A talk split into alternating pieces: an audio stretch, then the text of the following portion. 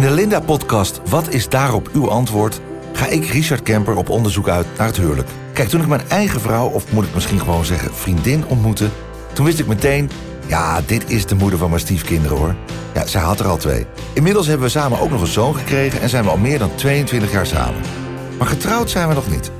Er kwam gewoon altijd wat tussen. Maar ik zei op een gegeven moment, dit is geen bruiloft, dit is Lowland. Of zoals een vriend het laatst tegen mij zei, Ries... getrouwd zijn is echt te gek. Maar je bent het wel 24 uur per dag, hè? Als je dat hoort, denk je bijna dat jij Tessel meer nodig hebt dan andersom. Oh, dat denk ik ook wel, ja. Oh, maar dat denk ik ook. Een gezin, dat bent toch veel meer dan een papiertje? Maar is dat eigenlijk wel zo?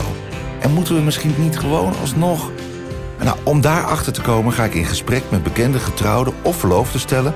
die me een kijkje geven in de aanloop, voorbereidingen en herinneringen aan de grootste dag van hun leven. Ja, en ik wil dus eigenlijk gewoon heel klein, intiem op het strandje. Maar hij wil echt een gigafeest. Ze doen een boekje open over hun trouwdag en nacht. Was het echt zo life-changing? Wie weet er nog het meeste van? Wat ging er mis?